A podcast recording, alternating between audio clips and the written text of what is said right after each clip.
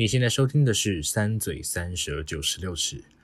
这是一个杂食的影剧文化读书会，我们从独立电影聊到流行音乐，从文化现象谈到时下最热门的影剧话题，我们用最新鲜的观点和你一起重访最爱与最恨的作品。如果你喜欢我们的观点，欢迎到 Apple Podcast 按下订阅，给我们五星评价，也欢迎到 Facebook、Instagram 和 YouTube 搜寻三嘴三舌九十六尺，在每一个周五和我们一起讨论，一起成长。欢迎来到三嘴三舌九十六尺，我是硕翔，我是马德，我是王优。还有节奏感的开场，好喜欢。今天呢是个特别的一天，四月十八号，对，因为。哎，四月十八号，对，我堂姐生日，我妈生日，恭喜她，哦，恭喜！哇，真的是特别的日子。表定，我妈一直说今天根本不是她生日，什么生日还要表定？这么酷，就是那一天啊！我记得网友也做过类似的事情，她有谎表定她的生日。我那时候认识她的时候，她有谎报她的生日过，我好无聊。然后我就好像有有一年多的时间都觉得她生日是另外一天，然后后来有一天才突然发现她生日其实是。某一天我怎么可以这么无聊啊，我在干嘛我不知道，真的不知道。好，但我们今天真正重要，为什么今天特别重要呢？除了是马德堂姐还有王优妈的生日之外呢今天也是我们这一集蛮特别的，我们又要接触我们之前从来没有接触过的文本种类、嗯、什么？我们今天要来讲一下，哎，知道怎么称呼这个种类呢？算舞台剧吗？啊、没有，因为剧本怕大家哦，怕是电影剧本。对，电影剧本，对对，因为我觉得电影剧本跟我们、哦、呃作为外文系学生平常读的这种戏剧剧本好像还是有点落差。有啦，差很多啊。对，但是戏剧剧本是可以单独被当做一个文本来阅读的，因为这就是我们在外文系会做的事情。是，真的好怀旧哦。对，真的好怀旧哦。那当然除了外文系之外，还是有其他人会读。那当然就是所谓的戏剧系，而且戏剧系不只会读，他们还会把它演出来。对，所以今天为什么我们会要来讨论剧本呢？就是受到了这个台大戏剧系制作做的邀请，他们即将在五月十三到五月十五演出这个一千零一夜，哎，就大家很熟知，你知道那个阿拉伯的民间故事集这样子、嗯、改编而成的剧作啦。对，那演出时间是在五月十三到五月十五，总共有四场的演出。那演出地点呢会在国立台湾艺术教育馆南海剧场，应该在建中附近哦。哦，大家如果不熟悉的话，可以去。去批判几类 ，OK。然后票价的话，以剧场来说，应该算蛮亲民的吧，八百、一千、一千二。大家知道，制作一出戏真的要花很多很多的钱，很辛苦。特别是台大，其实一直假装他们在乎戏剧系，然后就一直不太给戏剧系很多的资源，所以他们很辛苦，辛苦了，辛苦了，真的。大家慢慢去支持一下他们，而且疫情好不好？就是以很多的东西来搅局，要完成一出戏真的很不简单。当然，今天有收听。我们节目的观众有福了如果因为你如果觉得嗯八百一千一千还是有一点太贵的话，不要担心，今天的只要上 OpenTix 平台是购票的时候呢，输入购票折扣码一零零一就可以享八折的优惠 ，OK， 所以你最低只要用六百多块就可以欣赏到一出精良制作的戏剧，好不好？而且这折扣码也太好破解了吧，太好记了吧？一零零一，对啊，太好查到了吧？一千零一夜它的折扣码会是几号呢？我打打看了，难道是一零一吗？不是，那应该就是一零零一吧？哇，结果就真的是，恭喜恭喜，这么好，对，没关系，大家可以去多利用一下了，好不好？一定一定，话不多说，我们就啊，在开始之前，我们还是要念一下，就是之前的观众留言啦。哇，我们在录这集之前，刚上的是月老那一集，对不对？Yes. 啊、怎么还没有更多人来骂我们呢？我们有点失望。不要这样讲好不好？有点难过，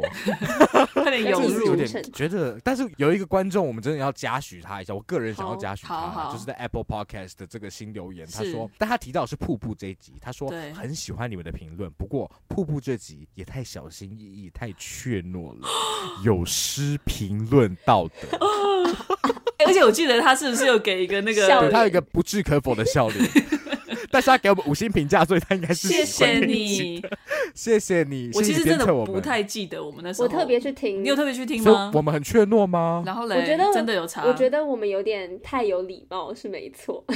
有一点点啊。哦、而且好，如果跟月老相比，对，是有一点。然后我必须要跟这位听众说，我们当天在录制之前，我们三个中午一看完就马上讨论，我们真的非常凶，就是因为我们自己私下评论有点太过火，啊哦、所以就一直提醒自己说、嗯、OK。对啊，好难拿捏哦。对啊，刚看完的时候，大家不知道在气什么，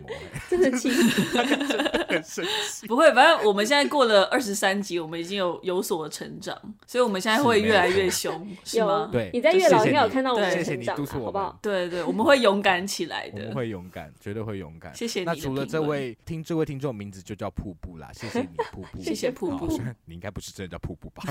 ？OK， 好。然后呢，除了他之外，呃，我们 I G 当然月。老上也有一些观众来给予我们加油打气。这位 L P C 底线 Coral 零一一五呢，他说这集终于跟上讨论了。国中的时候他有看、呃、小说电影都会觉得很热血青春，但长大再看了这个九把刀宇宙之后还是觉得嗯，真的是很尴尬头痛呢。然后他说他跟家人看完后最印象深刻的还是阿鲁跟他弟不小心掉在电影院的 AirPods， 我天哪！是是 AirPods Pro 哎、欸，对呀、啊，很贵，新买的 Pro 贵哦，天哪，损失很大，真的何必呢？难过，为了月老。但是非常谢谢你哦，希望你可以带更多其实喜欢这部电影的人来听，请他们来骂我们，跟你也可以产生更多对话，对不对 ？OK。而且他有说 ，By the way， 神童月老故事好好啦，神童你好 ，OK， 对不起，我没有听到这一段，不知道什么是神童月老故事，麻烦去听月老那一集，对，去听。好，那我们就要进入今天的正题咯。好、啊、你什么呢？瀑布那位民众他其实叫 E L G I N Y U， 他不叫瀑布、哦、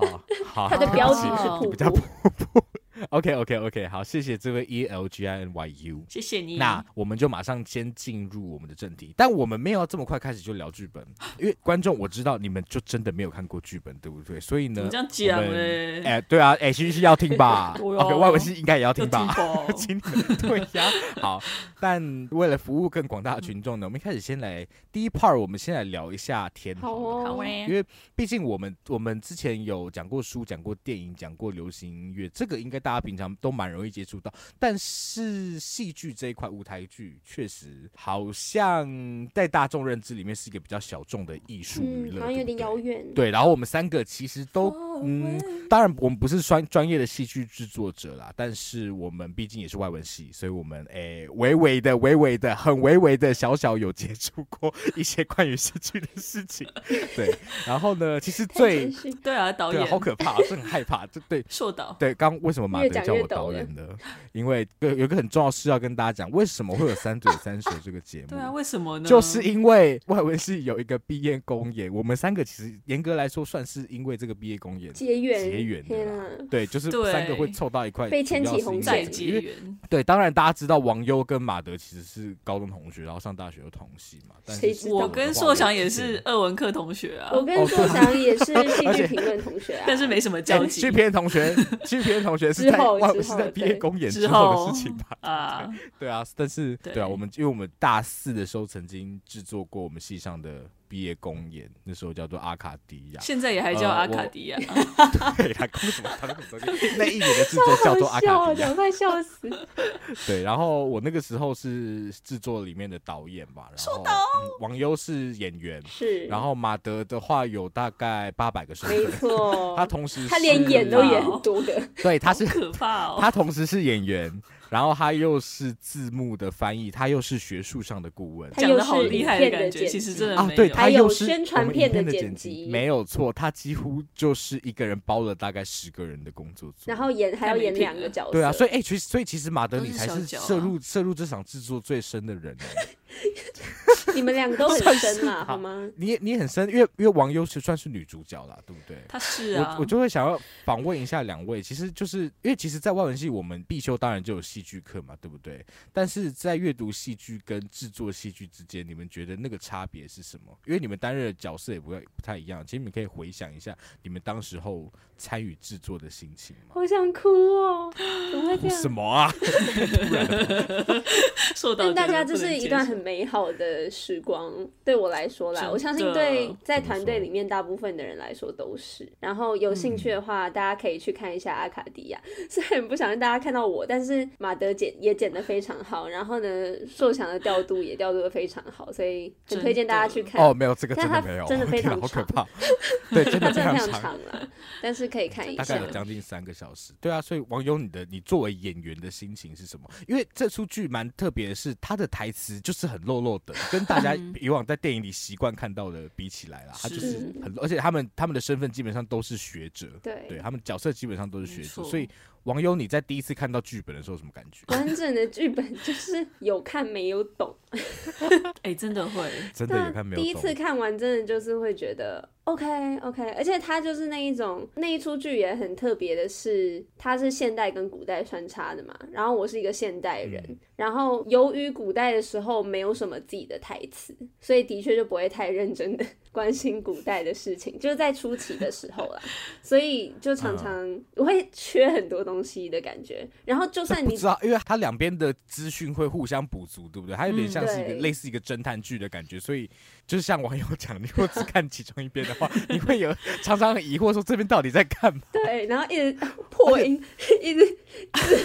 而且是不是其实连就是主角到底在找什么东西都会有点让人疑惑、啊、因为他们的、嗯、用的语言真的有点太学术了，他们在讲的事情其实也不是常人会去关心的，他不像蝙蝠侠他们在找谜语人这出去、嗯、他们在找说那个小女孩是如何，一个十八世纪的小女孩，十九世纪还是十八世纪19世纪19世纪的小女孩如何解除费马最后定理。好，谁谁在乎这件事情对呀、啊、就太多疑问了，真的太多疑问了，那个算是一个门槛蛮高的剧，对不对？那作为演员呢，那算是你第一次演一个这么长篇幅的内容吗？这么长篇幅真的是第一次三个小时那你的心情是什么？很开心啊，因为有硕翔也有马德哦、oh, 好，那还有呢好啦，没有啦，就是真的很有趣，是因为真的演出一个剧跟去阅读一个剧本的确会有非常大的差异，因为就是我在阅读的时候其实无论是那个资讯太多，或者是离我们太遥远，或是太陌生，其实真的很难跟它产生情感，就尤其是当你只是阅读阅读一次过去，就算你只是看不懂字然后努力的去思索它的意思还是不太一样，当你有其他人可以跟你一起把这些东西读出来，真的讲出来，产生真正的对话之后，然后呢每一次排演你可能都会注意到不同的句子，然后那些句子都会真正的产生意义，然后你们有了真正的互动之后，那个剧本的情境就会越来越清楚，然后就像刚刚硕翔说的、嗯、其实原本一开始真的不知道在找什么的时候，后面会慢慢的越来越清楚，或者是让你知道那个找寻的感觉是什么。对，所以真的是借由扮演跟练习不停的重复，会就是产生很多不一样的感觉。对、嗯、我从刚刚网友讲那段话大家可以整理出两个部分，就是第一个在阅读一出戏剧，因为外文系在读文本的时候，因为我们每周都有蛮大量的东西要读、嗯、我们不会真的每一个地方都字斟句酌，对，你可能也没有空、嗯、所以你有些地方你看不懂，你会觉得嗯先放着，你可能有时候就是有些文本你就会觉得先抓个大概的意思、嗯、然后我再回来看比较重要的那些地方就好了。可是你如果要真的要制作这出剧的时候，你好像没有办法，没错，大概你没有办法就是把那个地方放掉就是有点像是有点像是你今天要翻译，你今天要翻译的前提就是你要逼自己把每个地方都看懂，真的对，所以其实你在你要把它演出来也是某种程度上要把它翻译成表演嘛、嗯、你从文本翻译成一种表演，所以你要逼自己哦可以理解 P T S D 闪现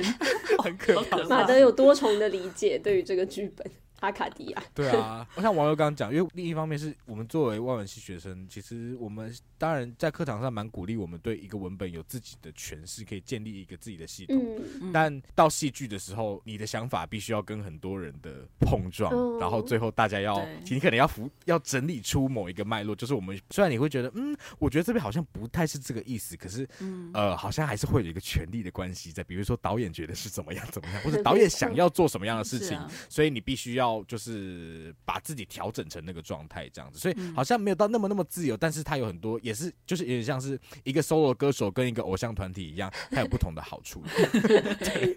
solo 跟别人碰撞也会有不同的火花。对啊对啊，没有错。好，那马德呢、嗯、你因为你做了这么多事，你你觉得里面最困难职位对你来说是什么？或是 P T S D 最严重的事？P T S D 最严重当然就是翻译啊！我天哪，好可怕！是翻译吗？我以为是剪诶、欸。哦剪吗？哦剪，因为哦剪，天哪、啊、天哪，他已经把它从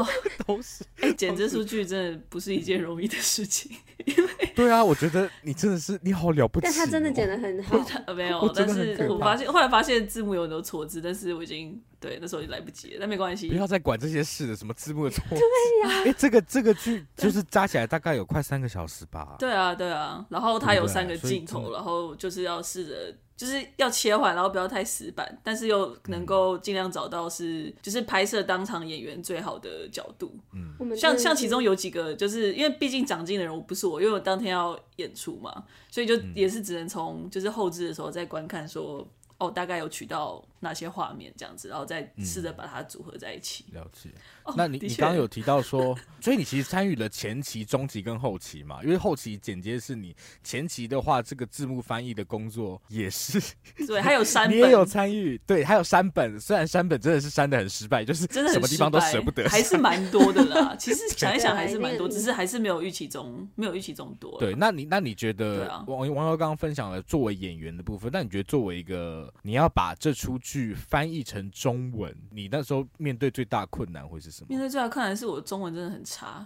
但是好像因为我们很高兴，就是我们不只是只有我翻译，很大的一部分都是我的伙伴、嗯、对，可以说是我们毒舌好友嘛，就是毒舌利齿这样子，都很厉害，所以也是就跟你们刚刚形容的蛮像的嘛，就是说我们要就是翻译的过程本身也是一种诠释嘛，就是你要能够跟彼此沟通说，好，我觉得现在他们在讲的意思是什么，然后再看怎么把它转化成中文嘛，然后还要想说观众是不是能够吸收，就是在短时间的时候吸收进去，对，所以我觉得这点也很难，真的很难，所以我觉得那个过程的确是很痛苦，但是我那时候也有写给我们那位朋友，就是觉得我觉得也是很快乐一段时光，就是我们我们真的就是花了可能好几个小时坐在咖啡厅里面，然后每一句就是每一页，然后开始想说嗯，这样念起来是顺的吗，然后这样看起来是怎么样，然后对，就是每每一句这样慢慢慢慢修。 OK， 哇，真的是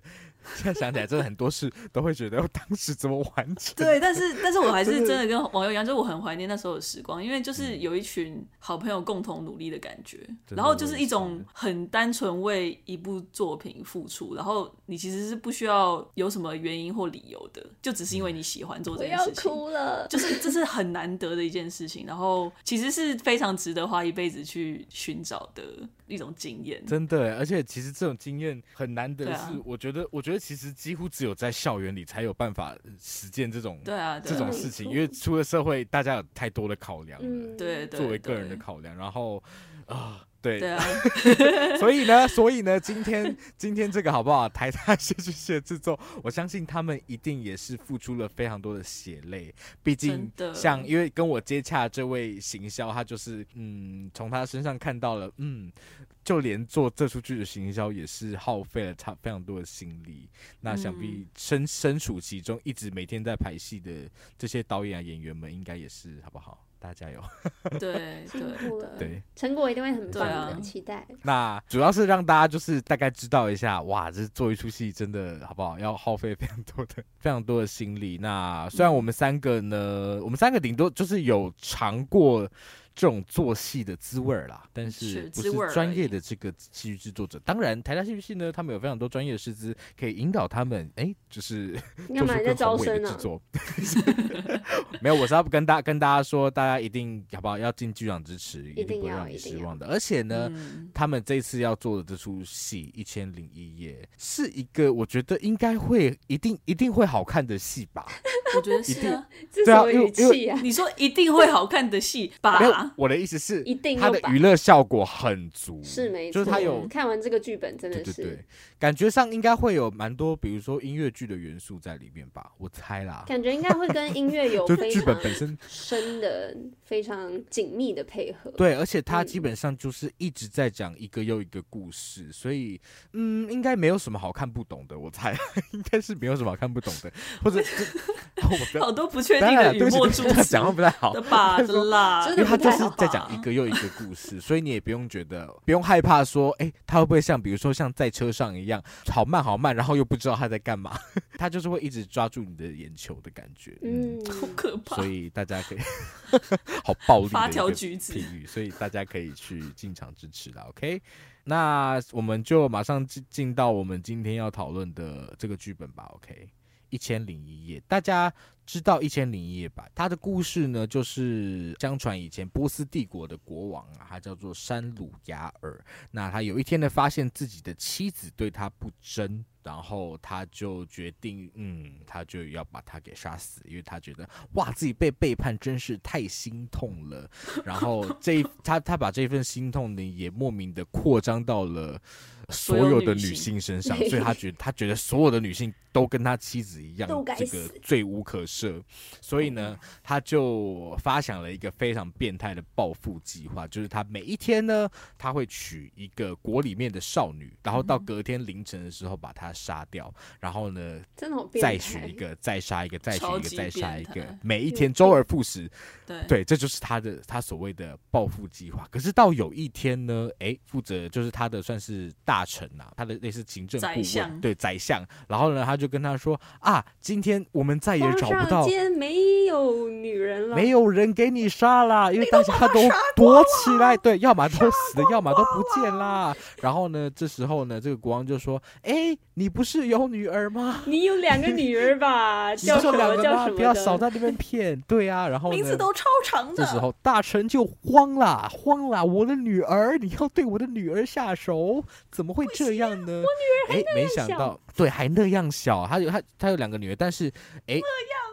最后呢，没有办法，这个他就回去跟他女儿协商。大的女儿叫做这个山鲁佐德啦，山鲁佐德，他听到父亲跟他讲这件事情的时候，他心里想到了一个妙法子。妙法子，他觉得他可以来阻止这件事情继续扩散，残害其他的女性。虽然已经没有其他的女性，已经没有其他的女性，但是呢，他也是想到一个方式可以救他自己，起码可以救他自己，还有他妹妹。对，所以呢，当他来到了国王面前的时候呢，他就开始跟国王说了一个又一个故事。每一天呢，他都不把故事给说完，这样国王就会觉得啊，我好想听完啊，好想听完啊，他就决定今天先不要杀你。就是你看韩剧的感觉啦，对，就是连续剧的意思啦，好不好？所以呢，山鲁佐德他就一直讲故事，一直讲故事，一直讲了一千零一夜。最后呢，在一千零一夜的天亮之时，国王爱上了他，他们就决定呢，共度余生。直接跳到这个结尾，听起来有点莫名其妙，对不对？超级、这个、到底怎么发生这件事情的？对啊，所以《一千零一夜》其实是个非常庞大的故事集，然后这个剧本就是改编自这个《一千零一夜》，是有一个剧作家，其实他同时是剧作家，是一个老师，是一个导演，也是一个制作人，他的名字叫做 Mary Zimmerman， 他房间人，对他改编的这个《一千零一夜》变成今天台大戏今天要扮演的这个剧本。哎，其实这个剧本外文系也演过。在很久之前，而且维里安有演哦，想不到吧？哇，大家一定要去看吧！虽然这次没有维里安，跟月老连在一起了，可以去看一下，连在一起了。真的是月老哎、欸，如果可以，我也想演一些。对啊，好，其实外文系还蛮爱 Mary Zimmerman 的，因为我们其实也毕业制作也选过他另外一个剧本叫做《变形记》，嗯、而且《变形记》谁有演呢？哦《变形记》伯恩有演哦。哇！外文系最出名的校友 都, 都演过这些近期比较有比较有狂班演 Zimmerman 的剧，对，他们都有演出，都会红哦。好，所以呢、欸、其实 Mary Zimmerman 大家刚刚不知道有没有听出来，因为变形记其实是他改编的是奥维德的版本啦，他奥维德就是把、呃、希腊故事里跟变形相关的故事给收集起来，他也是一个故事集的感觉。然后 Mary Zimmerman 还写过什么剧呢？他写过西游记、白蛇传，他还写过金银岛，就是他很喜欢把经典文学拿来做重新的翻译，涉猎好广。对啊，对啊，这是真的，真的很酷，真的很酷。然后我自己也非常喜欢《变形记》那个剧本，就是虽然大家没事应该也没有机会看到，可是那真的是我大学阶段读到我觉得最喜欢的剧本之一。对，竟然好。是的，今天来读这个《一千零一夜》剧本的时候，我也是满怀期待啊，所以想问一下两位，刚看完这个剧本的心情如何呢？哎、欸，我是第一次看他的作品，嗯、然后我觉得其实很。很易读，就是很流畅，然后出乎意料的好笑，是就是对他的想象可能是比较严肃的、嗯、就是可能因为你平常听到说哦改编一部文学经典，你就想说可能是就是有点像阿卡迪亚那种感觉，但是结果其实是非常就是其实是一部喜剧嘛，然后我看完真的会让我想要去看他怎么改编其他著作，像刚刚苏翔讲到变形记我其实就会很有兴趣，变形记超级赞、啊、但路线跟这个有点不太一样哦、oh, OK OK 对对对对啊对啊，哎、欸，马德你是不是还有读过一千零一夜本人啊？有，我看完了，为了这一集那你觉得你有办法比较出看书跟看 Mary Zimmerman 把它变成剧本之后两个文本的差别吗？好，我先讲，我我是看中译版的，嗯，我看了这本中译版，它就是翻作《一千零一夜故事集》，是，然后是一位叫做邓家婉这位译者翻的，谢谢家婉，然后他是翻译 John Payne 的英译版。反正不是直译，对，然后它是漫游者出版的，之间的差距我觉得当然一个很明显就是它的长度嘛，当然因为它文体不同，所以就是读起来的感受其实当然会有点不一样，但是其实整体的风格我觉得还蛮相像的，就是说不论是在架构调性或是主题上，就其实营造出来的感觉对我来说不会相差太多，就只是说呈现方式很不一样而已，然后因为它架构其实都是非常复杂跟多层嘛，然后很常让人忘记就是自己在哪里，就是你有时候忘记我的故事，哎、欸，你就突然结束，你就突然跳到故事外的故事， 对, 对，然后它调性其实整体来说都是有点奇幻的，然后其实也是幽默的，当然我觉得 Mary Zimmerman 又, 又更好笑、嗯、然后主题其实也都有涉及就是性别啊，然后性爱还有宗教、嗯，但是我觉得原著好像关于种族的指涉又多了一些，我觉得这个在剧本好像没有那么那么明显哦，是哦，对对，种族的，嗯，然后还有一点就是说原著它《一千零一夜》它就有一个特定的作者，所以虽然它是以一个大架构在支撑，哦，它翻译跟刚刚苏翔讲的不太一样，它那个少女好像是叫夏赫拉萨德，哦，夏赫拉萨德，夏赫拉萨德，反正很长的名字，然后、嗯、也就是这个少女在跟国王讲故事，但是其实整体结构可以说是较为松散一点点，然后因为 Zimmerman 他的阿拉伯之夜因为毕竟是他独自改编的一个剧本嘛，所以我觉得他整体性就比较足够，故事中的故事跟那个外层故事之间的呼应我就觉得有比较多，然后你有更好的脉络去依循，对，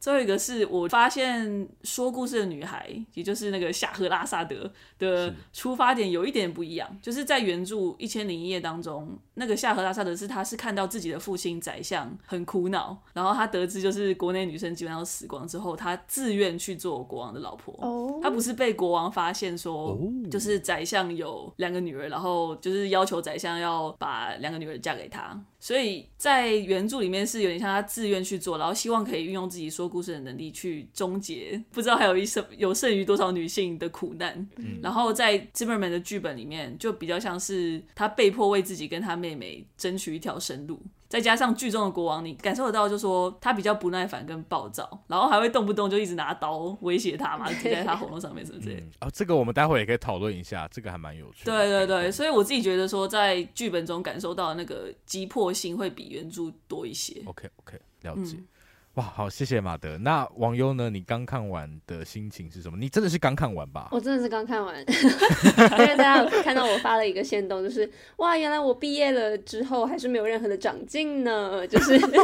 依然拖到最后一刻。谢谢大家。Okay. 但的确就是幸好跟马德刚刚说的一样，它很易读，所以是可以快速的读完的。就是老师讨论的时候，我应该还是可以讲出一些什么是是有读完的啦。而且易读的同时，我觉得因为它的文字，老实说没有那么简单啦，对，但但是是很我觉得很美很美文字，然后然后我感觉是就是含金量很高啦，就是你会觉得、嗯、哇，就是一句一句都有些对话会觉得哇，这是极度的精彩，嗯，对，真的，我觉得很厉害的是很简短的几句话、嗯、但是可以感受到它的那个力度，对、嗯、就是感觉它的浓度很高啦、嗯、应该这么说，嗯，对啊，好，感谢两位发表关于剧本的初感想，那我们现在就正式进入我们的讨论咯。 OK、嗯，好，首先第一个我其实最想讨论就是我们其实就是我们刚刚讲的那个部分啦，因为刚刚有说到《一千零一夜》它其实是有一个类似鱼骨的感觉嘛，就是一个一个故事就有点像是冲，就是那个鱼肉冲填那只鱼的鱼肉， uh-huh. 但是要把这些鱼肉变成一只鱼，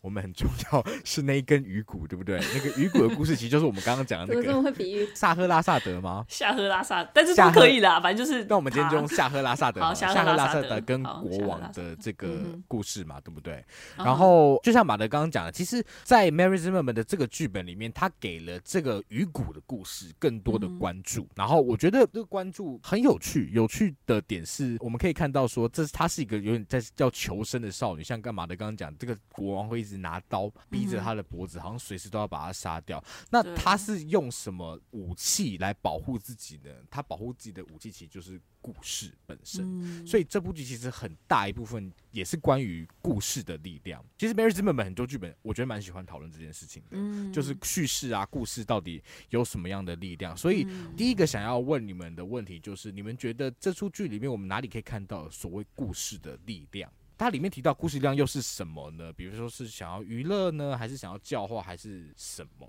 就是刚刚说想讲到的故事的力量，其实在这个短篇故事集当中有很多个故事当中其实都有提到。我印象比较深刻的最直白的就是在一个故事里面，国王问了另一位女性说 What makes the world？ 是什么组成世界，是什么成就一个世界？她说是 words， 就是文字或是言语，那言语就是组成故事的关键嘛。那很多问题的答案都是 words， 不只是可能成就一个世界，可能也是成就一个国王，或者是他可能是最有力的摧毁一个王国，没错，摧毁王国的武器，就是它它有非常非常多的用处，嗯、然后也可以从很简短的语句当中看得出来文字的力量。那跟刚刚说想讲的整个故事的，刚刚是从比较微小来看，那从故事大架构来说，就是文字的力量就是可以让一个国王从每天晚上都抵着他的拿刀抵着他叫什么夏赫拉萨德夏赫拉萨德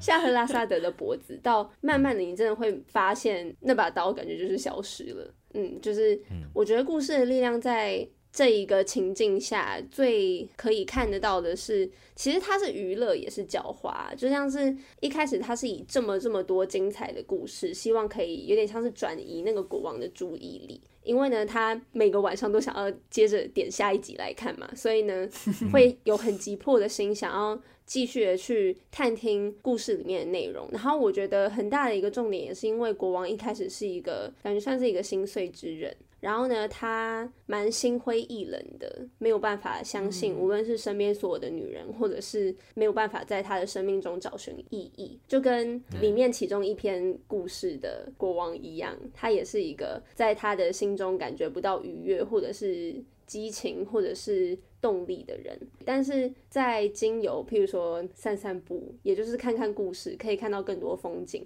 可以激起他对不同事物的热情，所以这个部分是娱乐嘛。因为当中有非常多荒唐的故事，也会让你有非常多的情绪，想说天哪，这些事情怎么可能会发生。我觉得就是在看无论是跟自己很相似的故事可以有共鸣的时候，可以让自己学到一些东西，变成是寓言般的教化，或者是看很荒唐的故事的时候激起你不同的情绪，让你知道说哦，原来我还可以感受到跟平常这么不一样的一些感觉。我觉得都是故事的力量。 嗯, 嗯、哦、我觉得讲得很好，而且他网友刚刚有提到说，其实这故事的力量很大一部分被镶嵌在那个萨赫拉萨德跟国王的两个角色的关系之间嘛，嗯，没错没错。然后像马德刚刚是不是有提到说，就是原著里面的国王好像没有这么的激进，对，没有，是不是？其实 我, 我觉得感受上了，哦 ，OK，嗯，但我就是如果是真的是这样的话，我其实还蛮喜欢他的改动的，因为对，其实他会有点帮我解惑，因为我以前在听到《一千零一夜》的时候，我会觉得很荒唐，嗯，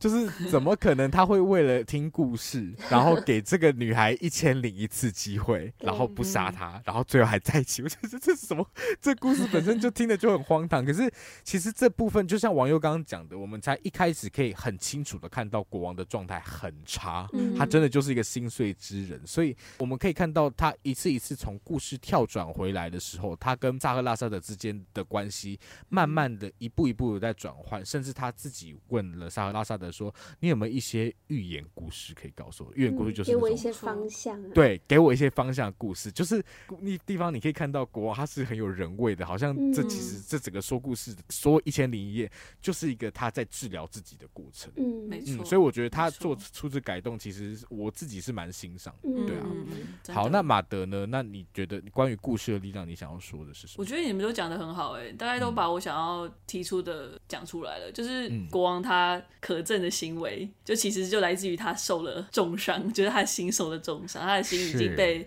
仇恨跟痛苦所蒙蔽，所以他以愤怒来回报所有女性，然后他的杀戮其实就是来自于他的脆弱、嗯、然后他以暴虐筑墙就只是因为他不想再经历那一次心碎嘛。所以我觉得第二幕有个我很喜欢的段落，就是在那个夏和拉萨德他讲完刚刚网友有提到的那个 Sympathy to Learn 的故事之后、嗯、就其实这个故事的主角他的名字本身就很有趣嘛，就是以名字来说就有点像说 Alexander the Great， 对不对？就是这个定冠词后面的这个形容词他是在形容前面那个名字，对不对？ 对, 对这个角色来说就叫做 Sympathy， 他自己本身就是同理，对，同情、同理、嗯、共感、体恤或宽容，我觉得都可以用，大概是这样的大意。虽然我们现在可能会用 empathy 或 mercy 来表示，但我觉得 sympathy 在这出剧当中有隐含的这些意思。那后面的 the learned 其实就是在形容他学识渊博、才高八斗嘛，对不对、嗯、不过其实如果直接看 sympathy the learned 其实也是在讲 sympathy 不论是同理、共感、体恤或宽容都是可以去习得的、嗯、透过而或许去习得的方式就是透过故事、嗯、对、哦、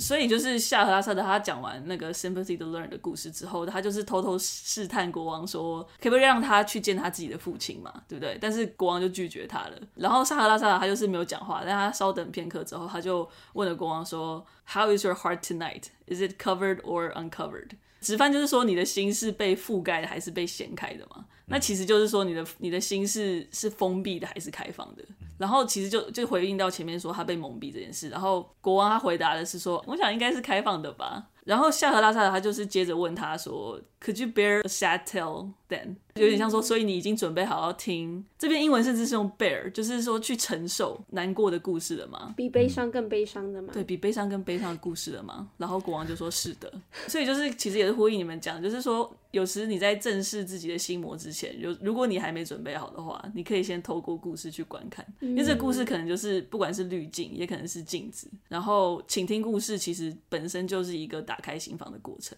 所以你就是要透过故事来慢慢去接受那些比悲伤跟悲伤的事情，然后其实要面对这些事情 你, 你就是要跟信任的人一起去做嘛。所以在这边国王开始愿意去承受那些难过的故事的时候，其实也就展现了他对夏和拉萨德的信任，然后也表示他愿意慢慢放下过去的伤痛，也是因此他到最后面就是他才懂得说就是要让夏和拉萨德，他也没有多想，他只是觉得我你应该要去见你的父亲，这是一个好像很自然的事情了，对对对，然后而非将夏和拉萨德占为己有、嗯、然后也是因此他才有这个勇气嘛，有这个勇气才会才可以去爱人，对啊，对，他在那一段其实就是马德刚刚讲，他在整个一千零一夜的最后，他其实就是叫夏和拉萨德回家嘛，然后他就他那时候他其实那那边很关键，是因为他开始他就说我没有办法想象你父亲他一个人，他要在那个空荡的屋子里面度过这一千零一夜，他一直等不到你回来。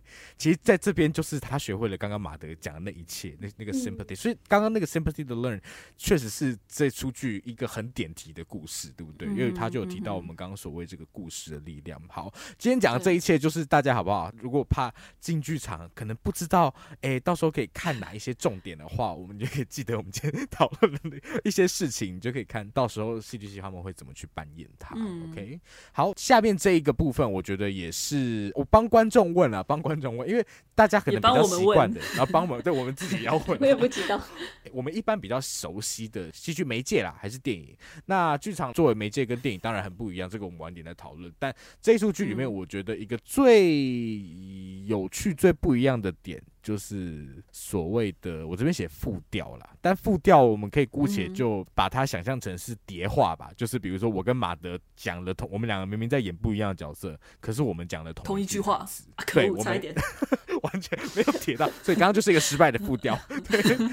對， 那没有排练、啊、对啊。那这一出剧因为像跟那个 Mary Zimmerman 另外一出剧变形记下面，变形记它其实就把故事切得很开，那这出剧其实没有什么明确的分景，对不对？当然它会透过一些类似算拔跟三角铁去暗示类似有点故事跟故事之间的转场，但是他没有真的比如说暗场， blah blah blah 之类，他都没有。然后他是通过乐音啊，通过这角色之间的叠化，或是同一个演员他要饰演不同角色，这个角色之间的转换，甚至是透过说故事这个行动，让场景自然而然的转换过去。所以我们刚刚讨论这出剧的主题，其中一个最重要就是说故事这件事情。说故事在这出剧在形式上也扮演了很重要的角色，那我觉得副调算是我们可以关注的一个重点啦。对，那所以我就会想要问呃两位是，你们觉得关于副调这出剧有哪一些特色，就是为什么那些角色要一直叠化？我真的很喜欢副调这个部分，真的、嗯、对啊对啊。然后其实我觉得很好玩，就是我前几天刚好在书店碰到我们那位戏剧系的朋友，然后我就有跟他讲到说，我觉得《一千零一夜》超级像全面启动。那时候我其实是因为它的结构嘛，就是故事中的故事跟梦中梦。对。但我觉得看了剧本之后，我发现它有更多的相似之处。哦，怎么说？好，一个部分就是乐音，刚刚素翔讲到乐音的关系。那因为全面启动当中，他们不是有很多层梦中梦，最后他们要醒过来是透过音乐，嗯、就是那首 Edith Piaf 的那个名曲，哦、就是那那首，然后来同步叫醒每一层的人。那其实《一千零一夜》同样也是使用类似的手法、啊、就是用那个纸拔跟刚刚说到那个三角铁来发挥类似的作用，来表示这个故事的结束，他们要返回上一层，返回上一层故事那种感觉。没错没错，对对对。所以其实我刚刚在说到你在讲的时候，我其实觉得副调其实有种，刚刚说我们之后可能会讲到戏剧跟电影的差别，那我觉得其中一部分就是戏剧是没有剪辑的，但是我觉得副调是有点剪辑的效果、欸、它其实是把东西连接在一起的。对、欸、真的真的，对对对。那另一个相似之处就是剧中也有提到说故事跟梦境其实很相像嘛，就甚至剧中出现好几个在睡觉的人好几次，然后就是在在睡梦中产生想法，甚至进行对话，然后诉说故事。所以就是叠化这部分其实 也, 也跟这个有点关联嘛，就是它创造出一种相当顺畅无缝接轨的感觉。但是不只是衔接，它是叠化，它是重叠的，是把故事与故事相互映照的、嗯、然后这其实同样也有点像做梦啊，就是那个声音会传递到梦中梦，就是不同层的时候它会传递，然后其实就有点像故事跟故事中的故事里头的思想，它其实或情感它也是会传递的。对、嗯，所以我就觉得这个部分很有趣。然后不知道大家你们有没有，你们有看过那个有一个叫 Drunk History 这个节目？没有，在讲什么？在 YouTube 上面，就是他每一集都会请一个喝醉的人来讲一段历史，然后他们就会用好香的超级好笑，那超级好。然后他就会用这个酒醉的历史旁白，等于是他编旁白，他后来会演出一些短剧，他就会用类似有点类似叠音的效果，但是他其实是有点像 dubbing， 就是、嗯配音，在这配音的方式来演出，等于是那个酒醉的旁白他讲的话，其实后来那个剧里面的人他就是会对嘴对到他讲的话，但是把他假装演出来那种感觉。所以就是就会在短剧跟叙事者之间不断切换，然后这当然会制造很多喜剧效果嘛，但是其实他同时也是有种把现在跟过去的距离拉近。所以我觉得或许这个作用也就跟Zimmerman 在剧中叠音的概念有点类似。哎，确实哎，因为其实像马德刚刚讲到旁白这件事情嘛、嗯、就是我们对旁白可能最直觉会想到的就是大家在呃小时候演话剧的时候，我演过旁白，我也演过旁白，我小时候还得过最佳旁白奖。哇，你好厉害，我没这个奖。好无聊。就是旁白就是好像是哎、欸、我在台的旁边念，然后我不属于这个戏剧的一部分、嗯、但是呢里面的角色会演我正在讲的事情事情，这个好像是我们对旁白最直接的印象嘛。那其实因为这部剧，我们刚刚讲到《一千零一夜》本来就是一个故事，其实你就可以想象，我们在看那些第三人称叙述的故事的时候，就像有一个旁白在那边跟你讲话了。嗯、所以搬到戏剧里面，其实这些所有的故事，它都必须要有一个存在的理由，就是要有一个人把它给说出来，然后说出来之外，它还要被演出来。所以其实其中一个副调的作用，就有点有点类似你知道接棒的功能啊。比方说萨哈沙里德吗？那个女人叫什么？夏赫拉萨德。到底什么时候会念对？我真的记不起来。我们可以最后数一下，我们到底讲错几次？好可怕！对，比如说夏赫拉萨德，他跟比如说 The Jester。那个弄成、那個、那个弄成他们讲了同一句话，然后呢夏洛特就退场变成一个观察者的角色、嗯、然后 The Jester 就是那个弄成继续接着他的故事这样子。所以我觉得交棒就是其实我觉得就是马德刚刚讲的这个剪接的作用，他在层与层之间做跳跃、嗯、对啊。那网友你觉得呢？我想接刚刚那个点，我也很喜欢这样两个人同时用叠化的方式副调的方式呈现，我觉得那个无缝接轨的过程更可以展现夏洛赫拉萨德, 拉萨德夏赫拉萨德他讲故事引人入胜的那个说故事的魅力。对，因为他可以就是会让你直接就是跳接到那个场景，然后你可以没有感受到他有点像是就是融入那个角色了，感觉他一说完之后他变成了那个角色，那个角色替他继续的演下去说下去。然后我觉得印象很深刻的一幕就是可能是最后吧，就是很多个故事同时演出，读剧本的时候你会看到那个剧本指示，他会指示说哦这时候有六个故事同时演出，然后第二个故事就会说哦他跟第一个故事同时演出。其实看 stage direction 很很有趣，就是如果大家有兴趣想要接触剧本的话，我觉得那真的是非常非常有趣的部分。对，它会有很多的嗯明确的方向，但又好像有很多发挥的空间，所以我也蛮好奇这次的戏剧系对于一千零一夜这个部分的诠释，因为我觉得这个地方难度非常的高。那六个故事它要求你要同时的演出、啊、然后呢但它不是说只是那边乱演，你不是那边只是随便比划、啊、或者是随便糊弄，你是有非常有内容的句子跟故事演出在里头。所以我觉得那一个情境又好像有点表示说，一部分是呈现一千零一夜有好多好多个故事，他们没有办法把一千零一个都叙述出来，但是给你这样的场景可以让你幻想、嗯、哦有点像是那个国王每一天每一天被这些，或者是我们生活中每天听了这么多故事被很多画面所轰炸的情况下，可能你会听到某些对你来说更有意义的，就是你自己会更被吸引的一些片段吧。所以我觉得那个时候的呈现或者是你可以吸收到多少都是我很好奇想要去剧场发掘的部分。嗯嗯嗯，对，因为我觉得讲到很重要的部分是这出剧它有好多人在说故事嘛，嗯，我说的故事里面也有人在说着他的故事，所以它是一个剧中剧中剧，但其实这个结构你推到最外层是观众跟这个剧本身的关系，因为观众你们同时也是在接受这一大群人在对你们说故事的感觉。所以我觉得像网友刚刚讲的那个 part， 我, 我自己在想象的时候会觉得它有点类似一种一个竞演的感觉，好像 A、B 队他们同时在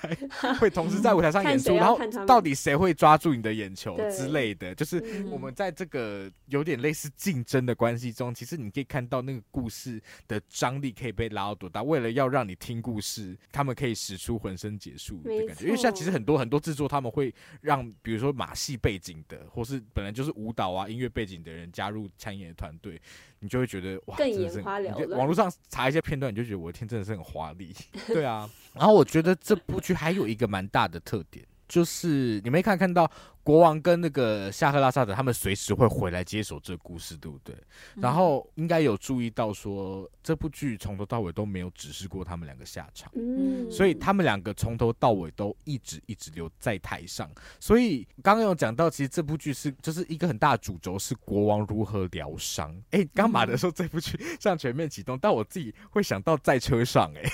欸，因为在车上其实也是利用故事的力量在疗愈，对不对？对，所以这部剧虽然那个国王跟在车上主角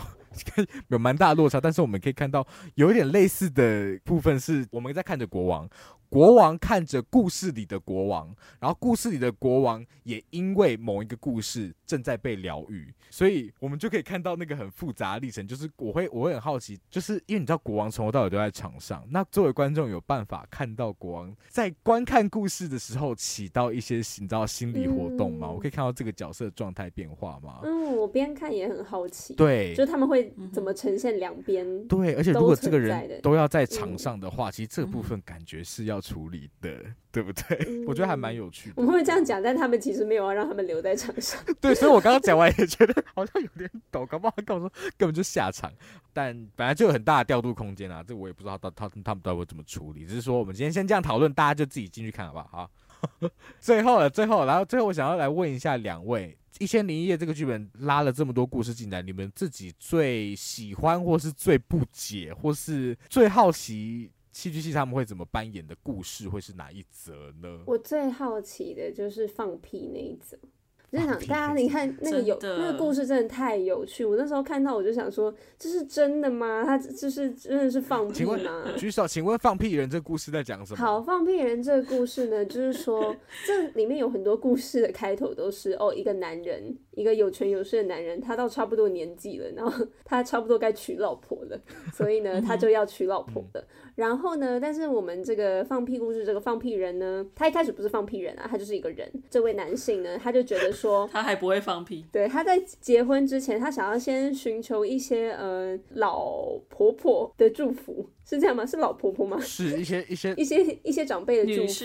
于是呢他就去拜访了那些女士，没错。结果呢在那个过程当中不知怎的就就想放了一个屁，然后他就放了一个极长的屁，非常的尴尬。然后呢整个屁真是长到放完之后大家都觉得啊有点尴尬，尴尬到那些老婆婆还还就是假装没事说哇这个这个婚礼嗯很很漂亮这样，然后就是非常的尴尬。她的这个臭屁呢就非常非常的震惊现场，连她走路要赶快逃离的时候每一步都会放出一些小屁这样就是她整个人设就是跟屁连接在一起了，非常非常惊人。然后因为大家也有人觉得她真的是太丢脸了，所以呢就建议她说那你要不要到印度去避避风头，去那边住个十年好不好？所以他就去印度住了十年，他就真的去了，没错，他就去了、嗯、然后呢他在印度的发展也非常的好哦。但是呢十年过去了，他就觉得哇即使印度这么好这么美，我还是非常想念我的家乡啊。他就跟大家说、嗯、我真的还是很想回去。然后呢他就回去了，但是呢在回去他终于来到他朝思暮想的那个家乡的时候，他看到一个妈妈带着几个小孩，第一个小孩就问妈妈说哎妈妈我是什么时候出生的啊？然后妈妈就这样依序回答说哦你是譬如说斋月的第十二天出生的啊。然后呢这样回答回答回到最后一个小孩，他就说哦你是那个放屁人放屁的那一天那一年出生的。然后呢放屁的放屁人听到就傻眼，他想说十年过去了，我放屁的这个事件竟然成为了一个国定的节日了吗？就是这个概念，所以他就觉得非常非常的崩溃。他放屁的事不但没有消逝，没有随风而逝，反而就是根深蒂固，变成这个国家历史的一部分。这是很励志的故事哎、欸，真的大气的一部分，长成变成一棵树，屹立在那边的感觉，大家都呼吸着他的屁。我超级喜欢这个故事，欸、可是而且我觉得，我不知道你们有这感觉，但是我自己觉得，其实这个故事是国王的心路历程的喜剧版。我自己觉得，其实就是杀人那个国王，他其实面对的很大的一个原动力，刚刚说是仇恨嘛，但我觉得在这个仇恨之前是是耻辱，是 shame 这件事情。嗯、然后其实放屁人就是在关于 shame 嘛，嗯、就是你一个人可以为了不丢脸，你可以付出多大的代价。好，我自己我自己的诠释版本，嗯、大家自己进剧场看，大家思考一下。虽然看一看也会觉得有点难过啦，因为毕竟就是一个屁，也没有办法控制，就是你会会心一笑。然后我也会很好奇那个屁会怎么呈现，非常非常好奇。真的，我希望那个屁声就是响彻云霄。真的，对，那部那部应该很好笑，对不对？我天哪，好期待哦！喜剧感觉就是很不容易做。嗯、好，那我们就继续给戏剧系压力吧。那么你最喜欢的是哪一个部分呢？我觉得他讲起来没有那么好笑哎、欸。但我其实蛮喜欢，就是有一个弄成他老婆有四个小情夫那一段。哦，我超喜欢那一段。嗯、对，我觉得那段很好笑，但我觉得表现上可能不太容易。嗯、但是当然成功的话，应该会蛮逗趣的。所以戏剧系加油，加油，加油，加油，你们可以的。对啊。那时候想你自己嘞，我自己最喜欢的就是最后一个故事，而、啊、你们都挑有趣的，对不对？我自己我最后那故事好像不太好，我最后那故事我喜欢纯粹是因为它有符合我今天要讲的这个主题。那个那故事呢，反正就是有一个呃有一个人啊，他要寻找。以前有一个非常著名的这个音乐家，他写了总共六十首曲子。有一天，他就问那个人的孙子，那个音乐过世音乐家的孙子说：“你最喜欢是哪一首呢？”然后那孙子跟他说：“哦，我最喜欢第四十三首。”然后他就说：“哎、欸，我没有听过第四十三首，哎，不然你吹给我听好了。”然后他就吹给他听，他就觉得我天啊，太好听了吧，太夸张了吧。然后那个，然后那个孙子还很主，他主动说：“哎、欸，还是我抄下来给你，这样你回去也可以自己弹。”然后可是那个人就跟他说：“啊，没关系，没关系，这么好听，我怎么可能会忘记？”结果他一回家，他就忘记。记了。他整个崩溃，想说怎么可能会忘？怎么可以这样？怎么会这样忘记？然后他就是觉得怎么办？我要回去吗？可是我我再想一下，我搞不好就想出来了。反正他最后就是没有想出来，他就觉得好不行，我一定要回去找到这首遗失的曲子。他就回去想要找那个孙子。那在回去的路上，他就遇群了一群阿伯。那一群阿伯呢，他就说：“哎、欸，少年呢，少年呢，你是不是在找那个遗失的四十三号曲子？”然后他就说：“对对对，你们先不要烦我，我要赶时间。”然后呢，那群阿伯就跟他说：“啊，就是呃，我们可以唱给你听啊，但是我们唱给你听之前，我有一些话要跟你说。”他就说：“你有没有觉得你作为一个音乐人，你很失职？你有没有发现你最喜欢那些曲子的，你的那些学生从来没有从你的口中听到那些曲子过？然后呢，他说你觉得自己要好像要珍藏的那些曲子，然后呢就没有人可以跟你共享那些曲子的感觉。然后那个那个人就回答说：可是那些曲子都是我最珍藏的东西。阿伯就说：不许你胡说，什么是你最珍藏的东西？那些曲子都不是你的，那些都是上帝。”的对，然后呢？后来他就是阿伯就跟他协商，他就说我们可以教你这首曲子，可是在你要去找那个孙子的路上，你要把这首曲子唱给路上的每一个人听。嗯嗯，然后呢？其实这就是《一千零一夜》的最后一个故事啦，我觉得还蛮美的。就是他讲，就是刚好今天有滑到志祺七七说一句话，他说他说知识不会因为分享而消逝吗？而是只会越分享越强大的概念啊。嗯，就等于说我们就是一个社群，然后我们把资讯分享下去，当然我们也把故事一直一直说下去的感觉。没错，嗯，我觉得很美，我很喜欢最后这个结尾的故事。好，嗯，那最后的最后，我想要，因为我我猜啦，我们的听众可能。有一些人可能还没有进去过剧场，可能甚至可能对剧场表演会有一点点害怕，毕竟你坐在那边三个小时，然后可能会对剧场表演，不一定三个小时啊，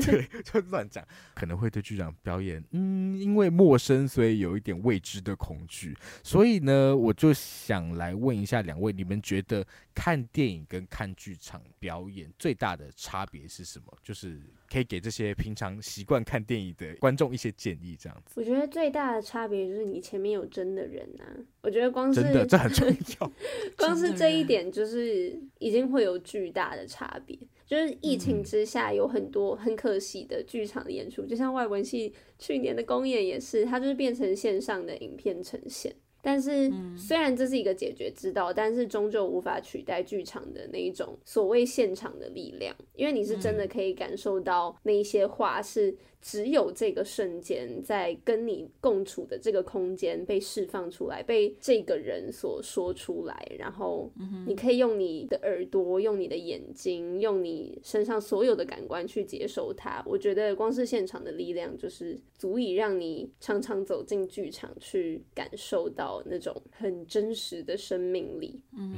嗯我觉得确实、欸，因为就像不知道可不可以这样讲，但就有点像听 C D 跟听演唱会的感觉。欸啊、不行这样讲，不行这样讲，因为那两个是不一样东西啦。就是没有，我要讲我要讲的只是现场的力量、嗯，现场感。对、嗯，尤其是光是你发现这么多人跟你坐在一起的观众，他们跟你一样都没有没有讲话，没有滑手机，理想状态没有人滑手机啦，然后一起专注在看前面发生什么事。我觉得这个专注的力量就已经非常强大了。对啊。那马德呢、嗯？你觉得会想要给大家什么建议吗？没有建议耶。好，没建议。那你觉得差别是什么？哦，差，我告诉你，差好多。怎么说？就是大家有没有感戏的经验？电影院通常最短是二十分钟后不能进场，但是剧场五分钟就不行进去了哦。哦。我上次的惨痛经验，哭哭哭哭哭哭。前一天我前一天失眠，然后我直接睡饱，然后结果睡到下午两点多，然后三点的戏就赶不上，我还在那边我在那边赶车。然后素想就把我问说：“哎、欸，他可不可以进来？请问最晚多晚多晚进去？”对，他就说五分钟后。哦、五分钟啊，当然每个每个每个戏。对，如果是电影的话，我就成功了。OK， 对, 对, 对,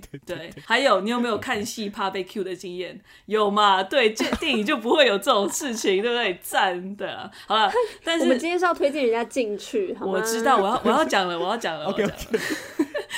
啊，因为毕竟我还是我还是深爱电影的人，所以我还是要帮电影讲一些话。好啦，不是在比较啦，但是我觉得虽然当然每一场的观影体验还是会略有不同，但是看戏的差别绝对会更大，因为就是像网友跟素想刚刚都讲到的，表演者会跟你在同一个空间，所以每一场表演会有更多的惊喜出现，因为电影它就是一个已经完成的作品。它的变化就是假设观看场地一样，然后你周到的人一样，基本上都是来自于观众本身而已、嗯、但是戏剧除此之外它还是会随着演员当天的表现有所差别，然后当然还有其他的观众嘛、嗯、像刚刚讲的那种专注度，所以就是像呃一千零一夜这出剧它会有很多即兴的成分，那改变的幅度又会更广了，所以你去剧场看你一定感受到的会跟每个人都不一样啊，对，然后另外就是这个这个现场，刚刚讲到现场，虽然好啦 C D 跟演唱会或是黑胶跟演唱会、嗯、可能就是因为这样，我是比较喜欢黑胶的人，就是对就喜欢，可是我觉得这种现场感，对，我比较喜欢电影、嗯、这个现场感就是一个就是说电影可以一再重播嘛，但是戏剧除非你有录影，而且就算是录影它其实还是不一样，你其实再也看不到一模一样的表演了，永远、嗯、对，真的，所以其实它就是一个非常那个当下的感觉，对，真的。那我其实从另外一个方面来想，假设有火灾，戏剧它就是会中途停止，因为表演者会跟着你一起跑逃走，但是电影的表演者就是不会，你可以继续看下去，然后你可以选择与片子一起烧毁，我不知道为什么会想到这一点，但是我觉得对，我觉得的确是，我觉得其实我刚刚直接反驳硕翔的比喻，但我其实觉得蛮贴切的好，还是去演唱会真的。而且除此之外，就像你其实刚刚前面有提到的，就是其实戏剧它不能剪接，对不对？电影其实很关键的应该是它，因为剪接其实比如说它可以帮你压缩时间空间，甚至帮你舒张那个时间空间，戏剧当然做得到，可是戏剧它的限制我觉得相对多，所以那个最大的限制来自于就是它必须要靠活生生的人去完成这件事情，所以我觉得如果没有看过剧场演出，可能最不习惯的会是